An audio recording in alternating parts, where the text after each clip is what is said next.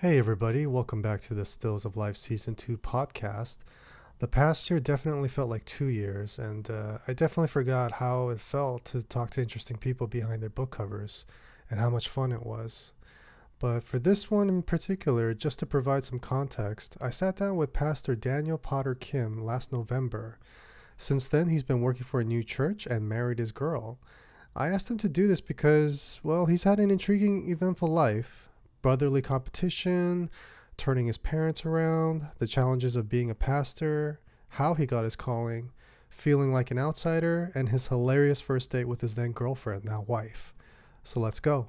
You ever feel lost, uninspired, alone, or defeated? Well, I'm inviting you to some fellow dreamers for some insight. I believe dreams matter, and you have one, or two, or ten, I don't know. To tackle challenges with love instead of fear is the first step. So let's experience this together as we dive into the stills of life. Are you ready? Go with the flow. Hey Daniel, what's up, man? Nothing much. Uh, yeah, It's pretty hot in here. it is. It's really warm. I can see sweat behind your skin. It's it's starting to yeah. I'm gonna start off with a really difficult question just to like throw you off big time. Okay, let's do it. When did your life change?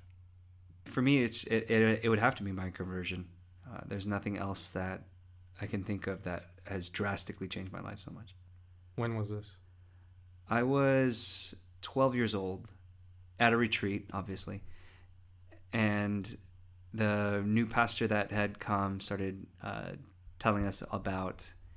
He was kind of like a hellfire and brimstone kind of guy. So he, I think he was basically trying to scare us into heaven.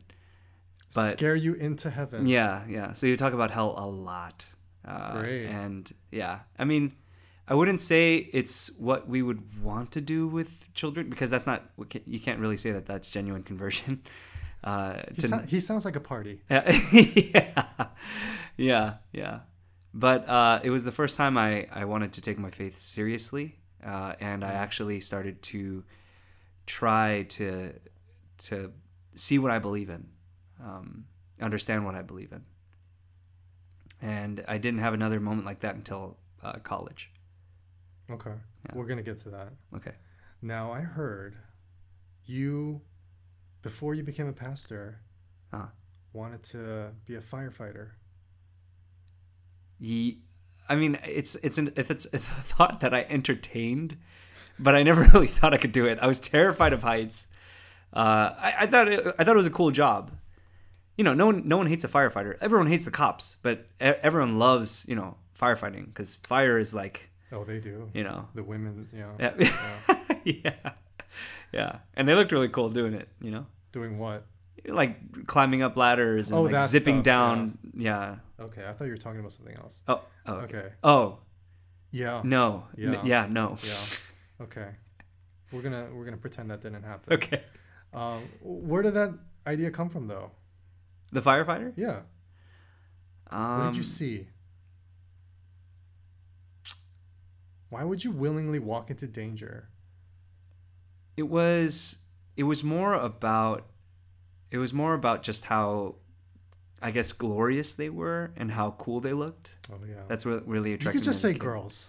Yeah. I did it for the girls, right? You wanted to. I mean, I was I was like seven at the time. I wasn't really like Yeah. so that girls. was like what, ten years ago? yeah. Oh yeah.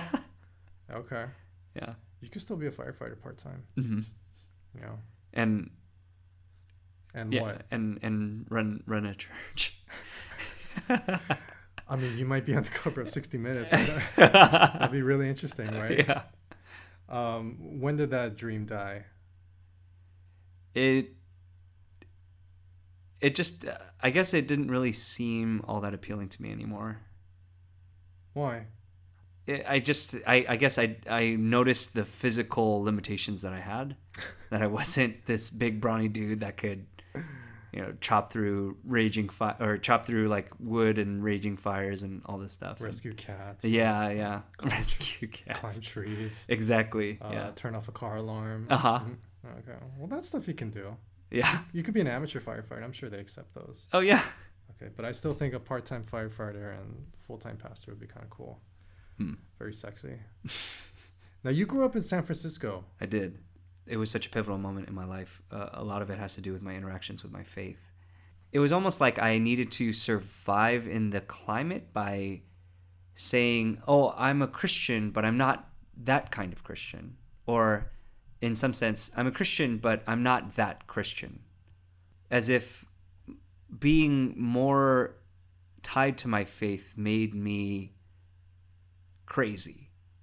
Hmm. Yeah. And, and a lot of times my classes and my classmates kind of taught this idea that faith is irrational and it's uh, unintelligent. It's it's dumb. That's why they call it faith. Yeah. I would disagree, but uh, yeah, that's that's what I. So in in some sense, I was constantly being called into question on what I believe. Did you feel like an outsider then? Oh yeah, yeah, very much so. Do you still feel that way?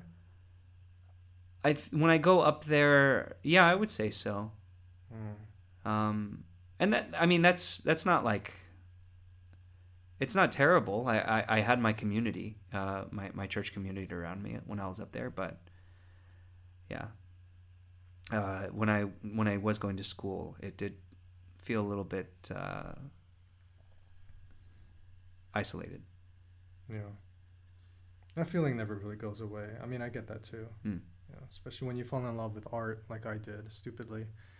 Um, you, you love that more than, um, you know, uh, cherishing friendships. But Mm. that's okay. I mean, new friends come and go, and blah blah blah. We all we've all been there, right? hmm Uh, where did you go to college? I went to UCR. Riverside. Yeah. What a fun city. Yeah. Uh, What did you do Yeah. there for fun? a lot of there are a lot of cults, a lot of parties, a lot Ooh, of. I gotta check It's this just- out. It's just crazy. Like there's nothing to do out there, so everyone just kind of finds something to either believe in or find something to tries to f- do something, anything. Just then, just like sitting in the desert. It's yeah, it's a really interesting place Sounds to be. fantastic. uh, just to go back a little bit, when your life uh, pretty much changed um, at 12, hmm now most 12 year old boys have a very short ex- attention span and they just want to have fun. They don't give a crap about school. Yeah. But how are you so self conscious and taking your faith so seriously at such a young age? Man at 12 that's when it that's when it actually kind of it really started to click for me. I think i was pretty much the same. I played a lot of games. Oh my gosh i played a lot of games. And i kind of divided my life into two spheres. I was living double. I would show up at church Mm-hmm. and i would think this is this is what i need to do in church. This is how i need to exist within church. Mm-hmm. I need to sing these songs. I need to sit quiet and, and listen to these sermons. And then I would go to school and I would have to take on this whole different set of values uh, to to blend in. And that's what because I wanted to I wanted to fit in. So I, I don't think I was I would say that I had it all figured out. I, I wasn't living one life the same. I was living two lives and trying to take both of them very seriously. Were you also aware of that, leading a double life? I don't think I was aware of that until high school. Yeah, Yeah. that's cool. Okay, great, great. Um, so you had another uh, pivotal moment in college, right? hmm When it come, came to your faith, what Yeah. was that? my freshman year in college, when I was going into college, I, the only understanding I had of college were the movies I was growing up in. So I, you know, like American Pie and like I don't know Euro Trip stuff. Like it was just like I was like, oh my gosh, this is what college is like. Everyone, oh, yeah, sure. yeah, everyone goes crazy and like Yeah. sleeps with each other, and it, and so that's what I thought was going to happen when I was going into college. And you did all of that, yes. And no, I did none of that actually. I, I went in with the expectation to. Um, again, so living that that double life, I I thought, you know what, I I've been good my high school years. God owes me this. I deserve to indulge a little, and so I went in with that mindset. Uh, and before before I could, I guess, even begin, uh, I ran into these three random Koreans in the piano room at one of the dormitories, and they were playing songs that I recognized. I was like, "Oh, okay, what's what's going on here?" I, I go inside. My friend, my, Was it what songs were they? like David Crowder, uh, Worship songs. I don't know. no, no, Coolio. no, no, no, no. No? I think you'd have some trouble uh, playing that on just a, an acoustic guitar. But um, yeah, they were they were playing these worship songs, and so I my friend told me that when he met me that day, I just opened the door. They were playing the songs. I opened the door. I I walked in. I sat down, and I just started singing with them. Not saying anything. They they I just joined in the chorus because I knew the song too. That doesn't And sound it- gay at all. Yeah. and they said it was the weirdest. They thought they thought it was the weirdest dude they ever met. Yeah, if someone Yeah. came in my piano room and started singing next to me, I'd be like, I'm running out of there. Yeah. and then you've been doing that every day since, right?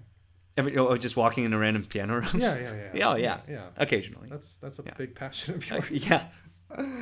Okay, uh, wh- what did you major in at UCR? I started with business. Of course. Yeah, because I didn't know what I was. It was basically it was basically undeclared, but like Mm-hmm. you know, my parents were just saying I should just do business because you could do anything with that, and I hated it so much. I also was terrible at. I mean, you don't do a lot of math in business, but I'm so bad at it that I I had to retake any math course twice. What? And yeah, yeah, yeah. Yeah. Even though I showed up to every single class, I took notes for everything. My friends would copy my notes uh, and they wouldn't show up to class and they would Oh, pass and I would fail. I, I just didn't know what to do. It just didn't make sense to me. You are truly And- not an astronaut. I'm not. oh my. not. You're a full blown Yeah. Asian. I don't get it. I, yeah. Okay. Yeah. So uh, eventually, my sophomore year, that wasn't working out. So I just thought, you know what? I, I hate business. Yeah. I, I don't see a future in it. I'm gonna do psychology, and then I find out I'm like way behind on the prereqs. So I say, you know what? Uh, I'm gonna be English. That that's ha- that has prereqs. I hate it less than business. English. Yeah, That was your major. yeah. And what did you do with that major, Daniel? I Can I call you Daniel or do I have to call you Pastor? no, you can call me Daniel. Yeah. Okay. How about nobody uh, at my church how about calls me pastor Can I call anyway? you Didi? D. Uh, I don't know anyone calls me DD. Can I call you DK? Uh, oh, I haven't been called that since I was All twelve. right. Anyway, English, huh? Yeah. And that's a handy major to have. How have you put it to good use? I I write a lot. Uh, Oh yeah, like Yeah. what? uh, sermons. I, I write. I, I have to write out the sermon, the whole manuscript, uh, before I go up to preach it. I, I don't trust myself to just have the notes in front of me and know what to talk about. Um, I feel like, yeah, I'm a little, I'm a little airheaded, and I everyone knows I have a terrible memory, so I don't trust myself enough to do that. But you know my name, right? Yeah, Okay. yeah, Billy. You probably won't after I leave this room. That's happened before. Oh no. Yeah, yeah. Well, I know you don't have brain damage. No, it just I, I don't know. I, I just have the hardest time remembering people's names. That looks really bad. That that starts to look really bad when you you know are talking with newcomers and you say, "Hey." Well, he- here's what I do. I just uh, as soon as you greet them, Uh-huh. you, you say it out loud Oh yeah, yeah. at least twice. hmm Yeah. I, I I've heard of strategies like that. I've tried them. It doesn't It's- work. I just yeah. I'm yeah. Oh, interesting. Do you ever just carry a sharpie and just write it on their forehead after, I after they introduce it themselves? like like diversity day in the office. You're like, so you are David? yes. And he's looking up at his forehead. Uh huh. What is this guy doing today? Why don't you try it on Sunday? That I. What? Yeah, because I'm sure that'll make people feel welcome. Okay, well, we'll, we'll get to that. um, so you grew up as an outsider. How were you with? Um, what was your relationship like with your parents growing up? Ooh, uh, they they were out working a lot. A lot. Uh, I think my brothers would usually be home. If my brothers weren't home, I, I'd be home alone. I know. I remember in my beginning years. Beginning years when I was younger, I would always have a housekeeper around. Uh, that was, uh, not a house, more like a nana. And they Okay. would they would always have. I remember having two nanas growing up, and they would always have different ways of creating foods that I liked. Uh, wow, you got yeah. a nana to cook. Yeah, yeah, it was pretty great. Was this middle class, high class li- lifestyle? I, I think it was middle class. I think we were doing all right. You're being humble, so it was high class. No, I, I think it was, it's, I think it was middle class. We, we I mean, we lived above in, in an apartment above my dad's work. oh, Uh, yeah, so he was right there. he was right there. Yeah. And I mean, well, we moved around. We we prob when I was young, we probably moved around like four or five times in total. is that a lot? It was That's a lot for one city. yeah. It seemed it, it, we mo- it was all within um, before I was ten, Wow. and then once I was ten, we didn't move again. why'd you guys move so much? I have no idea. Uh, my we we started we started with a house. Actually, we started at a house near the beach. I guess we were doing pretty well, and then and then we had to move into the apartment above my parents' work. Oh, but before that, we moved into Park Merced by a, a local mall. It was like a town. It was there a bunch of townhouses, Okay. and then after that, we finally landed at the house that we have now, and we've been living there since. And how is your relationship with them now? It's a lot better than what it was uh, before. I, you know, I, I- I'm trying to remember if it was that we didn't get along, or they were different people, or if I was finally able to appreciate what they did for me and how they how they treated me. How did they treat you? It was very clear that I was the third child and the spoiled child. I have two older brothers, and they're both seven and nine years older than me. And so The when baby. yeah, I was the I was the baby, and when I came along, my mom had me when she was thirty five. Wow. I came along, and there there are a number of things that happened. My not only was I the last kid, and it was you know the last kid my mom could ever have. There was also the fact that our businesses started doing better. And so I started getting all these awesome toys and things that my brothers never got growing up. And we started living in nicer places. So what kind of toys?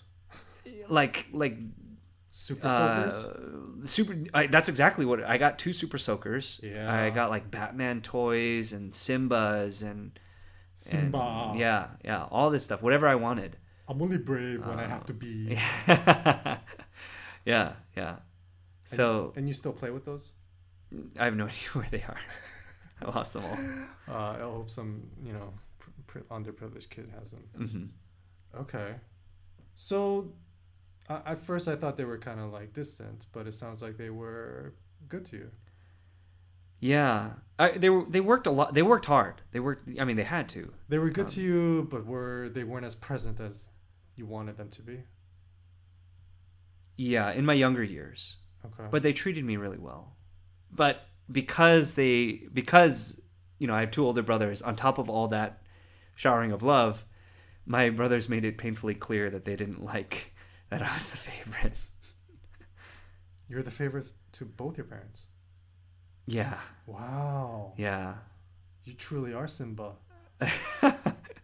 so there would be times where they would uh, they'd give me presents and i would tell my mom to take it back because i'm so scared of my brothers finding out Wow. yeah Is that tension still going on? no no Okay. uh, Your brothers are fine. yeah yeah yeah it's it, everything started to it, well things started to change after my brother got married and then things really changed after he had his first kid and Like, now are more positive or negative? positive Okay. yeah it was it was pretty negative before we we fought all the time uh, i always I always struggled to there'd be times where I, remember leaving his home and i just thought why do i deal with this i, I never want to come back here again and but uh, you know I, I i needed i knew that family was important and it's something that you can never walk away from so i just kept coming back even though it drove me nuts. And then he just he just started to change. He started to listen more to what I had to say and uh, instead of telling me what to do all the time, he uh, yeah, he just tried to help me out where he could. But it was difficult. I could see him making the effort. He he had to. We had a lot of awkward first phone calls. He would never call me before, and then all of a sudden, out of the blue, he just calls me, and it, it literally was, "Hey, Daniel, what's what's going on?" And I'd say, "Not, "Nothing much. What, what's going? What, what's happening? What, what, why are you calling?" Something's wrong. Nothing. I just just want to talk. Like it, it would sound like that. It just felt so. I just want to talk Uh, yeah. yeah. to you. What's what's going on? I need some money, Daniel. I uh, lost my bike. no, And, no, uh, no. Yeah. Uh, what about your other brother? Is he married as well? And No, he's seeing someone. Um, but no, not married. He's in the Navy, so we, we hardly see him. how how are you with him? even that was uh, i mean we, as we've gotten older we, we're I, I don't talk with him much still but we we didn't really get along when i was younger but it's it's it's cordial uh, now but if you want to get a feel for how we felt as brothers there when he was going off to college he was about to leave in the car with my mom he runs back into the house he looks at me and says sorry daniel I, I, or not sorry but he says i forgot something he runs upstairs grabs his jacket comes down my mom's in the car. He goes, Daniel, mom says we should hug. But, uh, and then he, he puts his hand out and he goes, "L- just tell her we did. And we shook hands. Oh, would you call that a win? Goes off to college. I don't know. I don't know what it was. I mean, it's, it's, it's hilarious thinking back. Uh, but yeah, I just didn't know what to do with it. Our, our family has trouble with physical affection. Uh, as most Asian families do, I think. Yeah. uh, I guess Mhm. I don't know about that. I'm pretty affectionate, Okay. yeah, to myself because nobody's around anymore. Oh gosh. don't care. Anyway, enough about me. What? do we do we need to turn this interview around? Do we need to talk no, about you? no, no. No. We're here to. This is all about you. So, um, okay. Are you? I mean, I don't want to call that. That's that's not trauma, obviously, but Mhm. it's still kind of like you. You must probably think about it here and there. Yeah. I mean, it doesn't. Uh, I wouldn't say it affects me negatively. I, I still see it as a. It's kind of a funny story now. I, be, I think it's because we've come so far. And before they started to change, did you get nervous about having older guy friends? Because I would see my brothers in in the older guy friends. Is that what you mean? Or Yeah, I mean, because uh, your older brothers were just not so kind. Like, if you had Mm. older guy friends or a mentor, mm, you know, did that ever make you nervous or Hmm. guarded, perhaps? no, I don't think it affected. I don't know if I could say it affected my relationship that way. Know, I'd say it was more so more so what I learned what I got from that was I was very overly self-critical of myself. And I had a very low view of myself. so that was your insecurity. Yeah. Started off with that Yeah. broken brotherhood. Yeah, yeah. Cuz Yeah. because my my brothers would constantly kind of criticize me for things that they that they either they didn't like or they they saw it as like oh this is this is something that's you're you know you're spoiled in you need to learn this and I, and I'm thankful you know I, I do think there are a lot of things that they taught me um, how to be courteous how to be generous but at the same time that came at the cost of um, me always feeling like I'm doing something wrong Hmm. Yeah. Well, they're gone now. So. I mean I still see them like oh, you do every year yeah I see them all the time Every year. What does that mean? Once a year? you, during the holidays I try to I try to make it out Yeah. Okay, fine, whatever. um, they sound dead to me. No, they're no, we, we, we things are great now. I don't want whoa, whoa whoa whoa whoa. I don't want people on this podcast to think my, Dude. my They don't know who I am, Oh. so no one cares. Oh my gosh. Okay. Um. All right. Let's move on. What would you say? I mean, what are some of the fears that you have that most people won't know about? It could Mm. be anything. I mean, it doesn't have to be relational. It doesn't have to be um, mental, physical. It could be anything. fears that I, I think there are a number of people that do know my fears. I don't. Uh, I- what I'm I mean by that, you, bro. No, no, what I mean is like, I'm I'm relatively open about. Uh, I have I have a strong fear of failure, Yeah. and so when I th- when I'm unsure of something, it takes me a really long time to take that risk. To a point where it's paralyzing.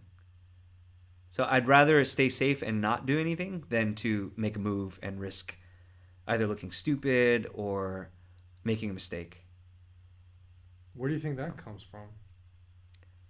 I- I think something similar. Um, what we what we talked about, just like how I I, I don't up. remember. I wasn't listening. when I was having a when I was I always had a close eye on me, having older brothers or uh, authority figures tell me what to do. Yeah, You have that need to please them. To Yeah. Honor them in a way. Um, I don't think it was that. Uh, I think it's a little bit more selfish. I I I want to be. It, it's it's less about them and more about me needing to be In. good and right and yeah Yeah. Yeah, to be part of something. Yeah, yeah So that all started in childhood too. yeah. I would say it it, it stems from there. Do you feel that um, desire to fit in like today? Oh yeah. And that that's difficult because I'm supposed to be I'm supposed to be someone that is more concerned about the truth than concerned about people liking me. You sound very uptight to me, Daniel. I I don't think I am. Most people that know me, He's scratching his head, say- everyone. oh, is that going to get picked up on the mic? Is that what that noise is? is that- No, I just want people to get like a vision Uh. what we're what we're doing, sitting side by side on this bench like scenario. Yeah. In a, in a cry room. Um. Wasn't I supposed to say that? No, I don't care. Oh, okay. It's just, this is your place. Um, I'm I'm only half dressed. Yeah. Okay. Um. So you don't take a lot of risks. No, I don't. I, I, it's really hard for me to, to, Mm. yeah, to do something that I'm not used to. Yeah. Ha- Has that ever gotten better, or has it still been like you've been rock solid about not taking risks? It's, it, it come, it comes and goes because, uh, you know, it's, it's not like I'm constantly taking risks. It's more like I take a risk. I would hope not. It's And- not constant. Yeah. Um, but I take a risk, and then I, you know, whatever fruit comes of that, or whatever productivity happens, whatnot out of that Death. extends on, and I get comfortable with it. I get used to it, Uh-huh. and then at that point, it just, yeah, and then I stop, or like, yeah, it's just risks in periods. Um, okay, well, risks usually, I mean, most of most of it involves your greatest fears, right? Mhm. So, uh, for example, I, I'm scared of the planet. Like, I'm scared. I'm Ah. scared to travel. I'm scared to like, you know, visit another country and stuff Mm. like that. Um, heights, speed, altitude, all that stuff. Yeah. Um, but when I was going through a really like tough breakup uh, about three years ago now, hmm and I just woke up one day. I don't know where this motivation came from, but I was like, I'm gonna go to Iceland, I think. Well, And it wasn't Vegas, it wasn't Hawaii. I was like, I'm gonna purposely go somewhere far away uh huh, where it's freaking cold, yeah, uh, near the North Pole, because I don't know. And it turned out to be the greatest time of my life. yeah, And um, that was an awfully big risk Yeah. to me. uh huh, I, most people are probably just snickering right now, but uh, it was a big risk to me because it um, it killed a lot of my fears Uh huh. because you just have to make a decision, right? hmm And I still don't know where that courage came from. Maybe it was God. Maybe someone hit me in the head while I was sleeping, Mm. or someone farted in my face. I don't know, but I just know that I, I like to play it safe too. Mm. But I'm learning very recently actually to take more risks because funny enough, I heard a sermon recently about that. hmm Do you want to do you want to look back and have regrets Hmm. or not? Hmm. So if you do play it safe, like you're in some kind of invisible, you know, cube, Yeah. I mean, you could be missing out on something extraordinary. Yeah. Yeah. Um, that doesn't mean you should go swimming with sharks, Uh huh. but you get the picture. Yeah. So, what are some kinds of things that, what won't you do that you know, that you might have a curiosity about doing? Oh man. Is it like riding a motorcycle? Is it, uh, don't do that by the way. Uh, is it, uh, I don't know, it's so many things. Yeah, it's a lot of things. I'd say, man, it's really hard for me to imagine doing something other than what I'm doing right now. That, But I, but I, but I always feel like that.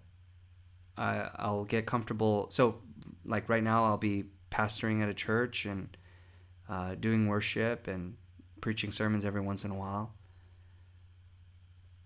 leading a mission team, things like that. Hmm. And I get good at those things because I keep doing it for so long. I've been doing it for six years, uh, just about. it's incredible. and yeah it, it i'm i'm i guess whenever i do something i, I want to keep going until i'm good at it because i want to do a good job but then there's all these other areas again that i would need to grow in if i if i ended up being somewhere else doing something else i don't know and that's terrifying to me Hmm. uh, because then i suck again But this, you're you're a pastor now. I Mhm. mean, this is your true love, hmm right? yeah When did you get that calling where it's like you're 110% locked in? I first, uh, yeah. There's there's all these different stages. I first had the thought when I was a senior in high school, but it wasn't for a good reason. You know, I just thought, oh my gosh, I'm I must I'm such an amazing Christian. I should probably be a pastor or something. And, and I literally thought that. I literally, I think I said that out loud. Like I, I couldn't hear myself or Yeah, something. That doesn't sound cocky at yeah, all. it was. Oh my gosh. Yeah. Uh, and then I told my I told my parents about it. They said, "Look, I we would rather have you be a starving artist, or a a starving yeah a starving musician than for you to ever consider pastoral ministry." My my parents aren't, uh, or my parents were not believers. Yeah, they are now. Uh, they're they're going to church, um, but it's it's hard to I, I, it's hard to know whether or not they have that personal relationship with the Lord. Yeah. Okay, so they forbid it, and Yeah. did that tempt you to quit? Oh yeah. No, I- that's I, so. Like I said, I, I immediately went into college with business. I was like, whoa, okay, that's that's really bad. You must Business really it not. is. Yeah. yes, yes, sir. Yeah. Yes. ma'am. okay, then I'll make money. Um, so that's what I went into. My sop, uh, my sophomore year, I started to think about it some more. My junior year, someone, uh, Tim, actually, my my boss right now, approached me and said, "Hey, I think you should consider pastoral ministry." And immediately I was like, "No, my parents would kill me." And then after he talked to me, another pastor talked to me from the college ministry and said, "Hey, have you considered pastoral ministry?" I was like, "Well, uh, no. I my parents would kill me." And then I went to NorCal, where uh, at, and went to my, the church that I grew up in, and then the pastor said, "Hey, have you considered pastoral ministry?" And that blew my mind because th- those guys don't even talk to each other. I was, I was that, at that point, I was like, okay, I think I need to consider that something is happening here. How did that same question come up? If I, I don't, how did that come up? I mean, was it because you guys had a conversation and they just sensed it? Uh, I don't know. Uh, well, the the for Tim, my my boss, the the first conversation happened at. Uh, I think we are coming back from a picnic, and in the car, he just As he just do. brought it up. Just the two of you at a picnic? Oh no, no, no, no! It was a church picnic. Sorry. Oh. Yeah, yeah, it was a church. Oh. It would have been a better story if it was just the two of you. but yeah, church picnic. We're driving back, and uh, yeah, he just has that conversation with me. Um, my college pastor sat me down at one point because he was kind of mentoring me at the time, Okay. and had that conversation with me. And uh, the one in NorCal that came up because they just wanted to see how I'm doing, hmm and I didn't even mention that I had those conversations with the other two pastors down there, but he said that to me. Um, yeah. Did, did that set in stone then from that point on? From that point on, well, from that point on, I I thought, because each of them said, well, you should pray about it. Uh-huh. And in my head, I was kind of like, okay, yeah, I'll do that. But, but Yeah, sure. Yeah. but after, after the third time, I thought, oh, okay, maybe, maybe there's something going on here. I should really take this seriously. And were so you, I actually prayed about it. Were it. you relieved and excited, or did you feel reluctant? I was like, terrified Yeah. because I'm going to go against my parents, you know, uh, Ah, essentially. screw 'em. oh gosh. Um, but uh, Your parents still like you, right? yeah, yeah. Okay. That that's another story. Uh, but yeah. Well, how do they feel now? Uh, well, yeah, we're we're it's it's great. Um, I love them. Uh, I sh- I need to call them more often. Actually, Do they're they in know you're a right now. pastor? Yeah, yeah, yeah. Okay. So that even there, that was uh, um, when I was graduating college. As soon as I walked down the not aisle, what is that like the what's that thing? Grass. You know, the yeah, whatever. Off stage. As soon as I walked off the stage with my diploma, they were ready to kidnap me. They were gonna go back. They were gonna grab me, throw me in the car. mm, Not, not, you, you know, they, they were gonna throw me in the car. They were gonna go back to my house, gather up all my things, and they were gonna drive me straight up back up to NorCal. Oh. That was their plan. And then my brother talked them out of it. Yeah, uh, he he he just said, "This is his life, and you you need to let him live it, or he's gonna resent you." This is something my brother told me afterward. I had no idea that that was what was going on. Oh. Yeah, so I guess you could say, yeah, they silently obliged and were okay with it. They just accepted that it was gonna happen. But you sense some kind of quiet tension. no, No. I'm not good at that.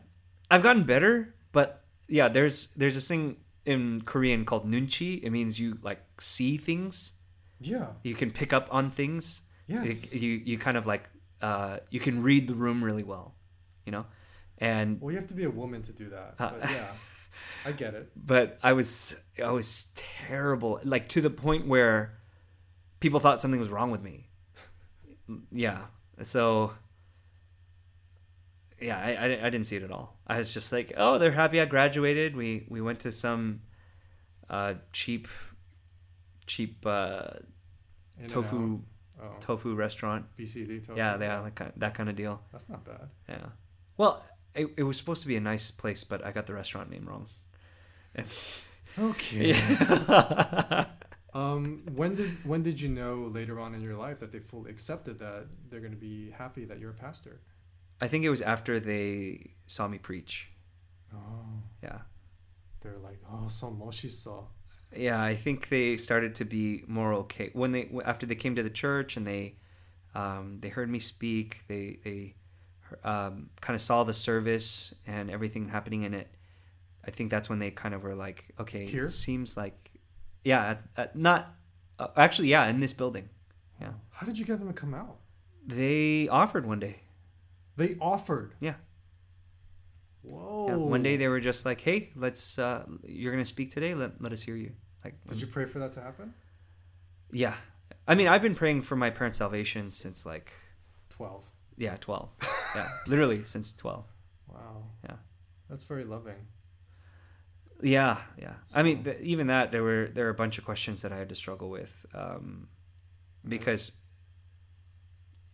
you know I'm I'm going coming from twelve till now, and Yeah. there were a period of like 12, 12 14 years where I was just I kept praying and I was just like God, um, I know you love me, and I know you love everyone, but if you love everyone, why why won't you save my parents?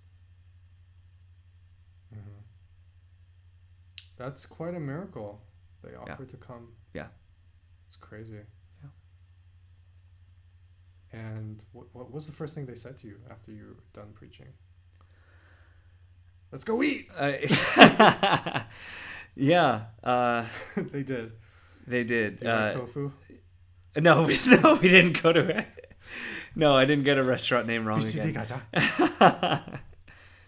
uh, yeah, we went to go eat together, and What did they say?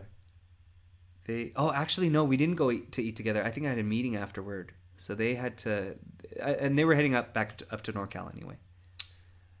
Okay, well, Yeah. when you guys finally talked, what did they say? They said they they didn't say much. They said, "Good job, Good job. good job." Uh, Were you happy? they seemed happy. No, were you happy? Oh yeah, Overjoyed? yeah, Did you open a beer? and right after the service. I mean, you gotta wait till the sun goes down, but Uh, I don't think I actually liked alcohol at that time. So good. yeah. As you should not. right? uh, Right? Sure. Right? Yeah, yeah. You're not winking at me at all. um, okay. Can can being a pastor? I mean, I think that's first of all, that's really brave that you're going on this path. I, I would never do it in a million years. I, I would have to be out of my mind. I wouldn't even do it if someone pointed a gun at me. Um, but it's really it's really incredible. It's really admirable. It's very brave. And I, I actually have a lot of friends who are pastors, uh, guys who are like you know just only a few years older than me, Mm. and um, and whenever we bump into each other, it's it's like it's like high school. It's like we can still talk casually and you know crack jokes and stuff. But Yeah. um, can there be disadvantages of being a pastor? Socially, Mm-hmm. professionally. socially, definitely. Uh, I would Yeah. say socially, yeah, socially and professionally. People, w- the moment you mention that you're a pastor, people will look at you differently. There have been a couple moments where, when people kind of find out what my faith is, they kind of keep their distance, especially when you're that alone will Yeah. push. You know, Christians and non-Christians alike, they they treat you different. They they're Sure. they're not as open. Their their guard goes up. yeah. I've never called you pastor. Uh, uh, yeah, yeah. I mean, again, no no one at my church does. They it's just it's it's really kind of relaxed kind of Okay. deal. So they kind of withdraw. Um, Mhm. I mean, does that sting? Are you used to it? What's going on? I'm kind of used to it. I I, I want to be I want to be understanding of it. I mean, as a person, it you know it it feels it doesn't feel great. It does feel shitty. I mean, Yeah. Let's be real. Yeah, yeah, yeah. If someone had their face go upside down in front Mhm. of me, in front of me after I tell them something, Yeah, I'd be like, oh, yeah, yeah. I just lost a potential friend. but maybe it's because maybe I don't think it's you. Mm-hmm. It's probably their fear of you judging them. yeah, yeah. I mean, could that be the number one presumption? I think so. Usually it's usually it's from that. They so in I, Christians and non-Christians alike, I think they kind of put up this wall and put on their best face. I do, yeah. Yeah. I mean, they do. Yeah, yeah, yeah. Yeah, yeah I do. was that was that like a little slip there? Uh, I'm gonna cut that out. So, uh, that, that was not a confession. Uh, Instagram does that for us. You know, we, Yeah. Mm-hmm. put, we put on a false image because you know we want to be liked and all, Yeah. that, all that crap. yeah, yeah, Um, okay, so you're used to it, but you still want to understand. Um, and I mean, it does sting because you might like a person because you're talking about Lakers or, Uh-huh. Or you know, um, my wonderful parents, Uh-huh. or whatever. yeah. So that's a big drawback. I would- of- I would say part of the job, right? Socially, yeah. It's just it's just part of it. Um, people are afraid to be vulnerable with you, and but why? Why? Why? Why? Why? It's ah, man. You could be wearing a leather jacket. Uh-huh. You could be having earrings. Yeah. But the moment you say pastor, Yeah. they're like, oh. So there was even a there was even a moment where there was a newcomer that came to our church for the first time, and he, we we shook hands. He said, "Hey man, you seem really cool. Can I talk with you?" We sat down. I assumed he knew, you know, what my position was. It, it's not like we kind of announce it week to week, but he we had this really in depth talk. He he was really vulnerable and open, and then the next week he found out that I was a pastor because I was preaching the following week. And then he came up to me and he apologized Huh? and was saying, Oh my gosh, like, I can't believe I, I said all those things. I'm sorry. And I was like, What do you mean? Like, that's how it's supposed to be like this, you know? And I, I guess there's just something about it where people, pe- I think people feel like they can't show everything about themselves. They need to be clean. They need to make themselves clean before they come to me or to God. Which is you know, totally the opposite of what we what we preach. Mm. You know, it, it we we can't make ourselves clean and, and you're invited to come uh as you are, Peer pressure. you know. Uh, yeah, it's just people immediately associate that. Okay. Yeah. Now, let's say they do. Let's say a person does um, continue talking and socializing after they know that you're a pastor. hmm How do you know if this person is just uh, being polite or is this person a true friend? Hmm. Is that an ongoing practice? I can you can sense it. Oh, that you Um, can sense. Yeah. Oh, oh I've gotten better. Okay. You know, I've been doing it for six years, and so I eventually I start to pick up on Who's real? conversations that start to feel like, like, you know, Not like a forced conversation because if that person happens to be sitting next to you, they feel like they have to talk and be nice. yeah, yeah. But you can sniff out the good ones. I can. The questions usually follow a similar pattern or tone of voice. Uh, I can generally. Scratching the neck, uh, it's just kind of scratching the balls. I What else? oh gosh, it's more. It's more like um. They they say very compliment. They say really nice things to me. Uh, you know, like, oh man, that's so awesome. I love your doing hair. I li- yeah, like, oh, you you know, that was a great sermon. You're so brave for doing this. Uh, and then I I try to ask them about things about them, and Yeah. they uh, nothing. Uh, yeah, it's just, or, I- or I'm they'll fine. yeah, I'm good, I'm Yeah. fine, or, and they deflect to something like a safe conversation, like the Lakers. We should we should really coach people not to say fine because when someone says I'm fine, you're not fine. I can guarantee you that, people. So stop saying that. Um, th- can the job be lonely? I think, I think it can be. Where I am right now, uh, I'm not. I have. It, it- I'm in a special position. This is the church that Ooh. I, I. This is the church that we planted, and I've always been here, and so, and everyone is similar to my age, and so a lot of and like I said, I people guess, don't really see me as pastor. yeah. Yeah, so They just call you Mr. Kim. uh, no, they just they just they just call me Daniel. Um, Daniel-san, yeah, break this wood. but uh, Why why do you like SBMC? one of the things that my uh, my boss Tim said to me when he was telling me to come to the plant was the first couple years of your pastoral ministry are critical to how you will minister other people down the line. And I want to make sure that you have a place that you can grow and thrive in. Are you? SBMC has been a nest for me. That's the best way I could put it.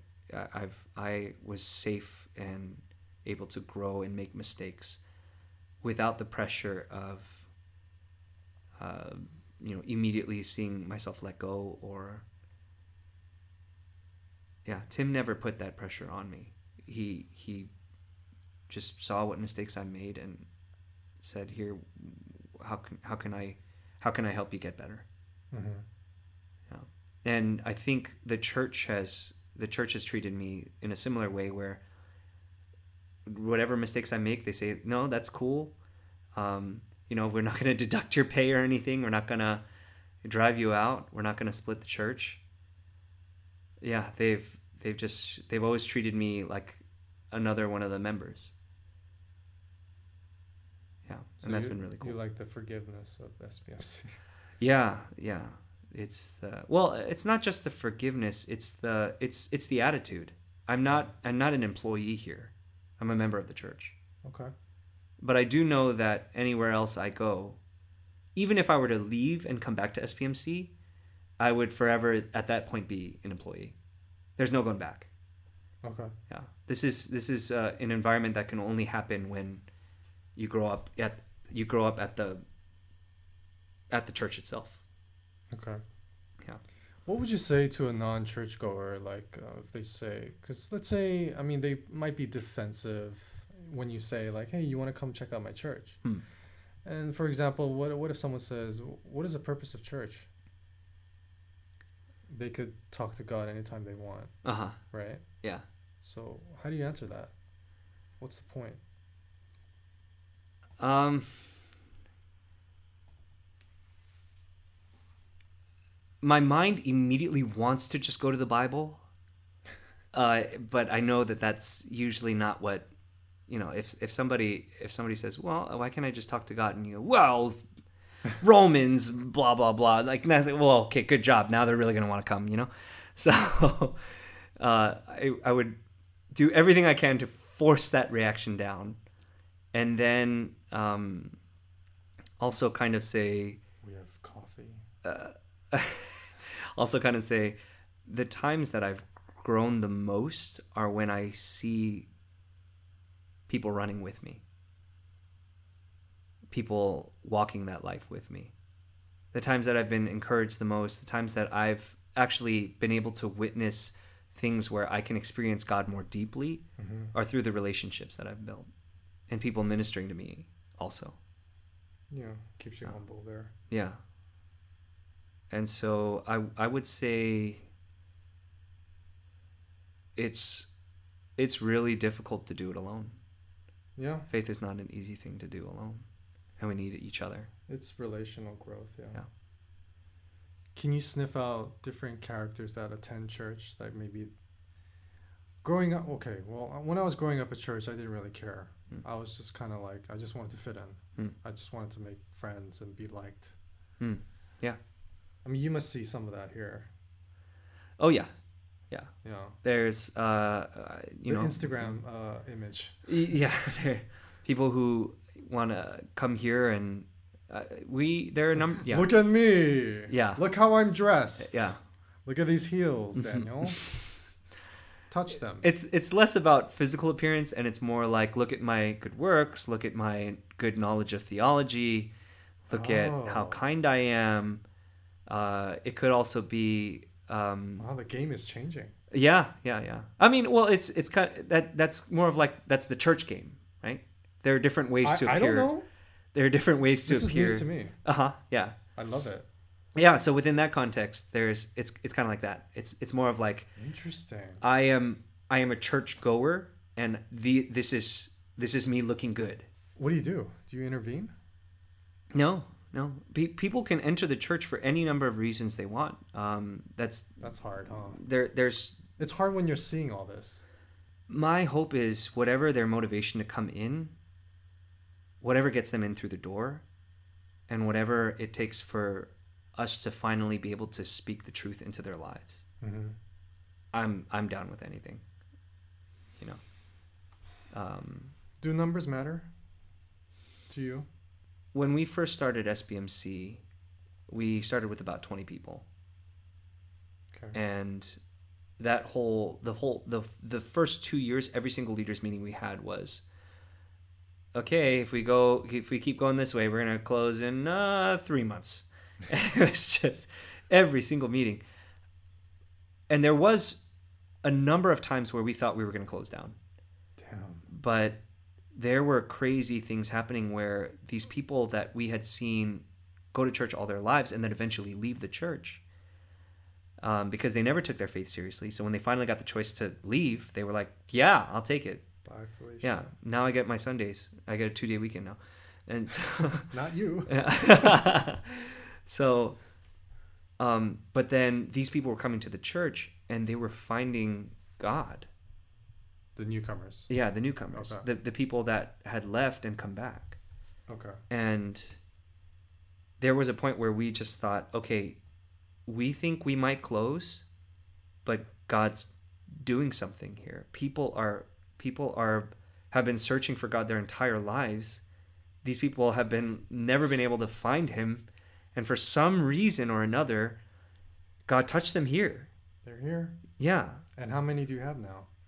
Uh, we're at around we 12 average million people. No, we average we average around 100 110. Okay. Yeah. What number is? What number would you like it to be? whatever number it needs to be to be honest Uh, there there's no uh, yeah for me numbers really don't matter because i think there are there are there are pros and cons to a small church and a big church Yeah, I agree. I I can't focus in a big church. hmm yeah I, I just can't. yeah Um, I get the appeal. hmm Um, I just can't do it. Yeah. That's that's me personally. yeah Yeah. Um, and I also YouTube stream other sermons from other people, hmm but I I don't go to their church because it's either too big or too far away. uh-huh yeah yeah Uh, but Rick Warren, I'm a big fan of. Mm. I mean, he he is so just solid, very clean and articulate with his messages. Oh, yeah. and he comes up with all these phrases that are very easily to Remember, yeah. yeah, yeah, yeah. And like appeasing is not pleasing, and Mm. um, all that stuff. And if your spouse is a selfish person, run. um, things like that. that one that one doesn't really roll off the tongue as well as That's him. as a, He said pe- it. pleasing is not or pleasing is not pleasing Okay, those are two different topics. okay Not just about marriage. uh-huh. Um, okay, so yeah, numbers are a tricky thing. I, I Mm. mean, you know, it's it sucks to see people go, but it's nice to have increase and all that stuff. Mm. So you've been here for six years. I mean, where do you see this place in the next six years? my big worry is that if the church continues to grow in number, but none of our members are growing in maturity, Hmm. Then I'm not doing my job. I'm just drawing a crowd. And that doesn't, ultimately, that doesn't mean anything. It's got to be inside out. Yeah. So, How do you evaluate that anyway? man, uh, Do you pass out tests? how, how do you? No, seriously. How do you guys know? I, I like an anonymous evaluation sheet or something to your members, like once a No, it's just more. I mean, you're you're constantly meeting with your members here and there. Uh, you're hanging out with them, or you're counseling them through different issues. Sure. And the way that they deal with them, you can see how much the world is either influencing them, Mhm. or how much they truly believe that this is the way they're meant to live their life. That they want to live a godly life. Okay. Yeah. Take me through your uh, your routine as far as like preparing a sermon. hmm Like, what are you reading? What what's your what's your workflow? What's your process? Uh, yeah. So SBMC actually has a SBMC actually has a really unorthodox approach to preparing sermons. We I don't know. all three of us work on a sermon together. So most of the time it's just one pastor. Oh, He works on his own message. Um, but at SBMC, they Tim wanted to train us. So the a week before the message, we make an outline Okay. And the th- but all three of us separately. And then we come meet on thursday bringing all three different outlines and say how did you approach it? What commentaries or scholars did you read? And why are you why are you thinking that this is the right way? Uh, we go over it. We kind of discuss okay like anything from uh, anything from background studies to statistics to all you know all these different things. Uh, So we you're reading a lot. Yeah, yeah. We want to make sure that what we're what we're preaching isn't just doesn't just sound.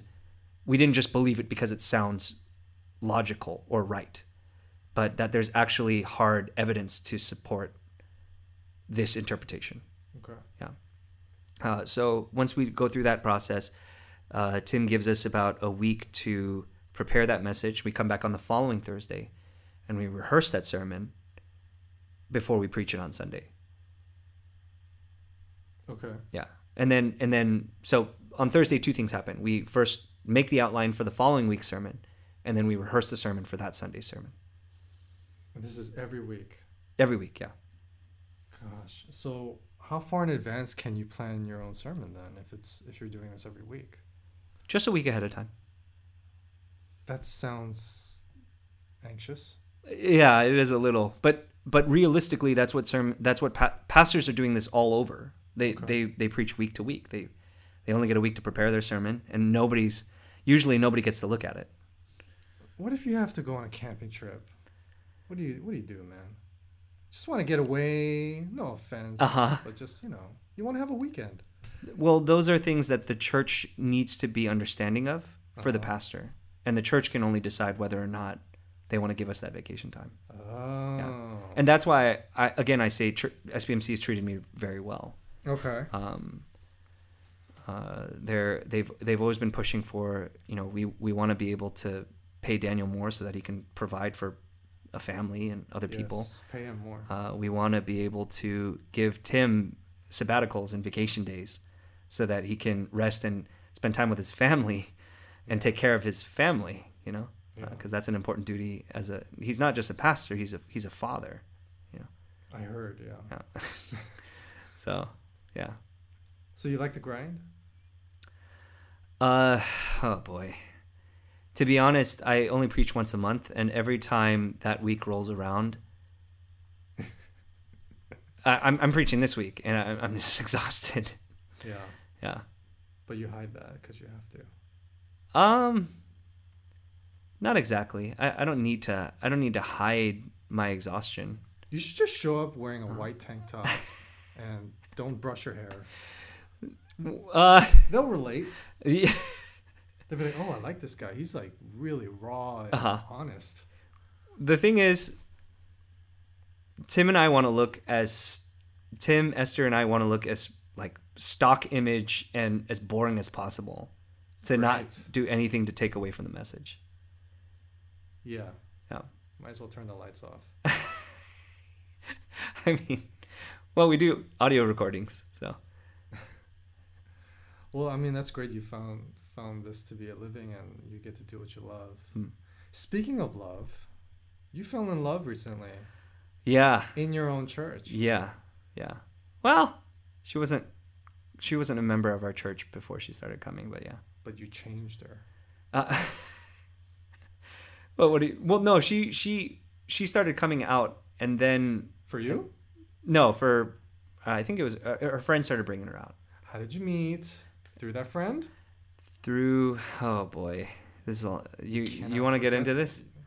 Well, give me the short version. Okay, I'm gonna try. Uh, I'll ask. I'll ask the timeline question. You just give me a short answer. How about that? okay, So you met through that friend? no, three years ago we met through my ex. Oh, jeez. You're gonna have to tell me the long version. Three years ago, we met through my ex girlfriend. when does this movie come out? uh, we went to a uh, this place in the OC called um, it was a it was a place that sells ribs, and we were eating those ribs. My ex and I were going through a, a difficult, a, a rough patch in our relationship, oh um, my gosh. and uh, so there, yeah. So basically, at that dinner, or sorry, at that lunch, I completely ignored Esther. I, I I didn't talk to her at all. I think there were a couple. I think there were a couple moments where she even Esther's your girlfriend, right? yes, Esther, my girlfriend. Sorry. So there were a couple of moments where she tried to make conversation with me, Uh-huh. and I kind of just brushed it off as, uh huh, yeah, uh, uh, okay, and, and then I would go back to talking to her other guy friend. Um, so she thought I was a a jerk, a, a total jerk. I do too. Yeah. and so how did you and Esther start dating? sorry, yeah, so that was a. Uh, so we started dating. Uh, so two years after that happened, Yes. I never saw her. Uh, I never saw Esther for two years until she started coming out to our church because of a mutual friend. Oh no no no! Her friend started coming out to the church Just out of the blue. out of the blue. Yeah, Did you and remember her? she says I didn't. I think there were a couple of times where we ran She's into each other right and I didn't remember her. She's probably But telling yeah, she's truth. yeah, she's probably right. She's probably Oh yeah, you didn't remember me then. yeah yeah. So And then what? You took her out to tofu? I mean, huh, what happened? Oh my gosh.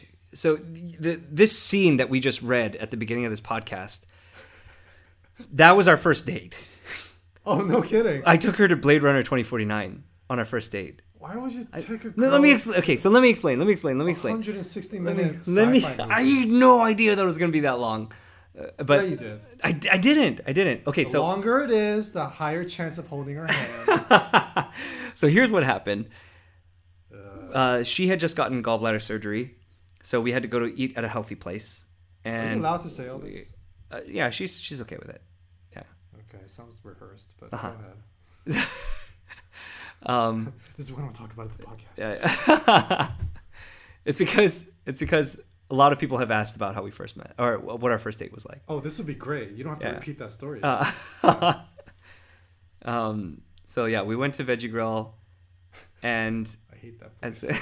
it's not that sucks. it's, it- yeah, it's not that good. It's the first time I ever went. I and never you went took back. her to a, a two and a half hour movie. Yeah. So that day, as we were eating, my friend, one of my closest friends, texts me and he says, "Daniel, have you seen this movie? It's the dude who directed Sicario and Arrival. It's. great for dates. Yeah. I mean, I love films. Why were you checking your phone on your date? I just uh, he it was it was one text message. Daniel-san. I think she went to the bathroom. No. Probably. Okay. Yeah, That's fine. But But don't pull out your Yeah. phone. Even today.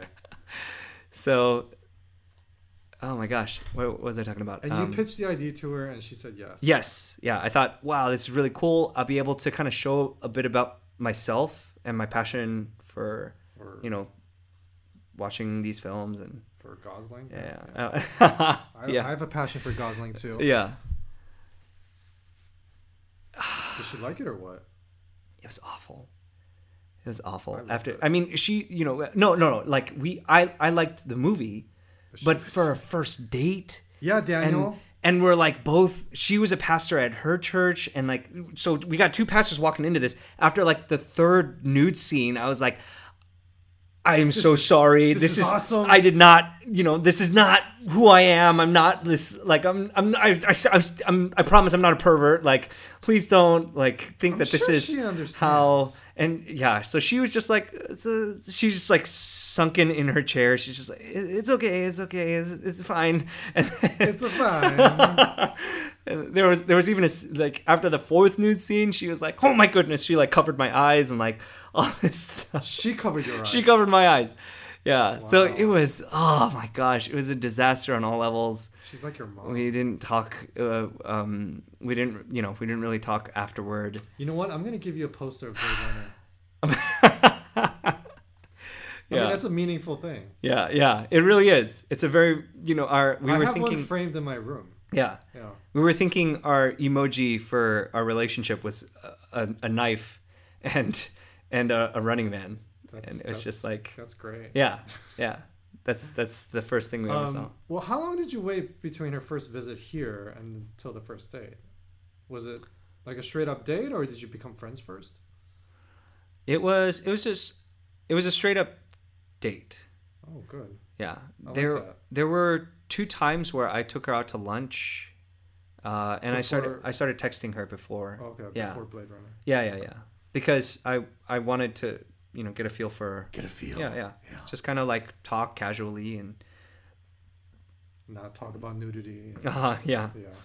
Another thing is, I think there's this kind of strange standard within Christian dating. I don't know when it started, but It, It's- start, it started when you started. it's it's almost as if you need to know whether or not you should marry this person before you guys get into the relationship. And if you're, you know what I mean? I mean, I, I, I do, I do to some degree. I see where the sentiment is coming from. I don't think you half should. Yeah, I don't think you should like cycle women like, like used cars or something. You know what I mean? Like test drive them and Uh, stuff. I, I call them hosts. yeah.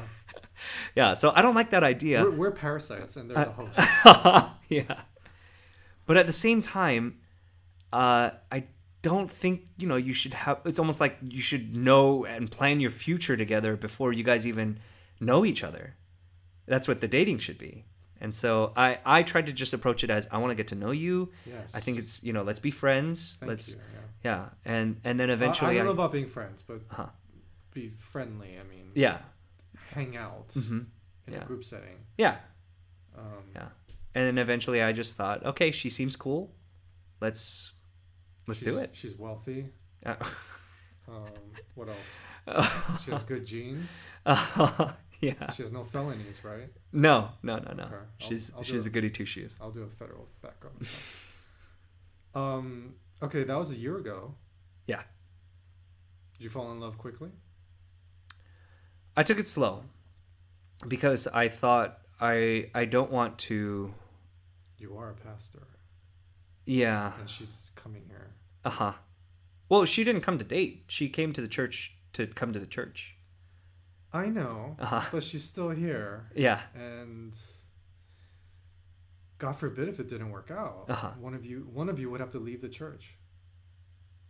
And mm, Because I've seen that happen so many times. I have also, yeah, but I would hate that. I think there, I don't know. I I think there are healthy ways to hopefully reconcile, end it well, and reconcile that relationship to Bygones. hmm Yeah, I think that's what part of you know being a church family is. Yeah. So you took a risk there. hmm Yeah. Yeah. Because it will it would be, because if you want to date someone at church, you have you do have to be pretty picky. Yeah, yeah, yeah. Yeah. Well, I I would say I'm I'm I've just I've always just kind of been picky in general. Yeah, I could tell. What about her? Did she fall in love first or something? Her side of the story is she she thought I was intentionally. So when I first started texting her, she thought I was one of three things. I was either a I was either a player, Yeah, you are. I was a a nice guy who didn't know boundaries. There's a lot of those in church. And the third is a fireman. And the third is finally um, that I'm actually interested in her. But that was the order that they came in. I was either a player or or a nice guy with no boundaries, or I was interested. A pastor who is also a player. That's a great movie. I should make that movie. Yeah, Well, it all worked out. yeah, it worked out, And you're in love? and we're in love. Um, You would die for her? yeah, I mean that's that's the that's the idea of of love, right? Say it again without a high pitched voice. Would you I die would- for her? I would yes, I would I would die for her. Okay, he's turning red. I, All right. Would she die for Because you're making me say this in front to whoever's gonna listen to this. Dude, thing. no one's listening. We're just in this glass box. Uh-huh. Um, you guys the same blood type? That helps. Uh, I don't actually. I don't know what her blood type You is. You don't know. I don't know. You don't know your future uh, lover. I mean, your future partner's uh, blood type. I never thought. I never bought into that. when a paramedic comes up to you and say, "What's your girl's okay, I blood type?" guess, I guess that is important. Yeah, you want to give your heart, don't you? Well, it's easy for me because I could just give it to her. I, I'm an O. Oh, what? Oh, You don't even know. that's a good pe- question. Oh my god. Yeah, yeah. You don't know your bl- own blood type. I mean, I know that I'm O. Oh, but not Yeah. negative. uh, hopefully she's a AB positive. Mm-hmm. Could live forever. Yeah. Okay. How did you know that you could be with her for the rest of your life? That's different from like being in love, but like, how do you? What was it? There was a certain character trait that I saw really, really clearly in her. hmm She was sacrificial. Selfless. selfless yeah she Yeah. was willing to you know do things at the help others um, serve others uh, love on other people at the expense of her own self Okay. um, I, I you know I mean to to a degree I would say you know I would I would hope that you know you don't you don't like let yourself wither but there that was a character trait where I saw she has a very caring and loving heart and is willing to go out of her way to to help Yeah. and I thought Acts That's- service. yeah that's something that that's someone that I want to be with Well, don't uh, use it to your advantage, Daniel. That's all I can say. yeah yeah You guys mature about resolving arguments and fights. so that's interesting because she's a counselor i'm a pastor So two positives going against each other. so we're we're both i think we're both pretty explosive. Good at communicating Uh huh. and saying what we feel Yeah. Yeah. And doing what you feel. yes Right. What- Right. what, what, you- what- why are you giving me those eyes what does that what does that mean I'm not saying anything. well, look, we got to wrap it up. okay I want to thank you for your time. Yeah. I wish you well. It was good to meet you. Good to know you a little bit. Yeah. I'm glad you have a sense of humor. Glad you're not a fake. uh, but one last question just for fun. You're in heaven, standing in the express line to ask God any question. What's your question? mine's actually kind of heavy Go ahead. uh, if if I if I'm not going to see my parents up there with me, I would have to ask God if if you love my parents, how why didn't you save them? That is heavy. Yeah. I was just going to ask him, is there life on other planets? sorry, sorry, sorry to. and can you take me to them? so I could just look at, just observe, you know, like what, Yeah. kind, of, what kind of intelligent uh, organisms are, you know, dominating. Mhm, Yeah. Or, or there's probably another planet with other humans. Uh huh. That'd be cool. That'd be cool. That would like, be cool. Take me there. Yeah.